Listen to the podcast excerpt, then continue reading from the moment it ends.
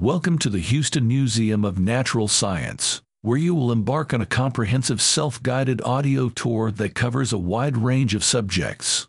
This tour is designed to give you an in-depth look at the natural world, from the ancient creatures that roamed the earth during the age of the dinosaurs to the intricacies of mineral formation, the diversity of African and Texan wildlife, ancient Egypt, and the indigenous peoples of North and South America.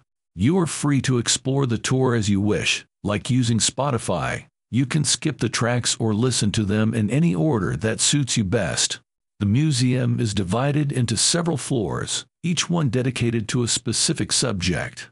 This tour covers the following exhibitions Paleontology and dinosaurs on the first floor, on the second floor, minerals and gems, as well as African and Texan wildlife and on the third floor is dedicated to ancient Egypt and indigenous people.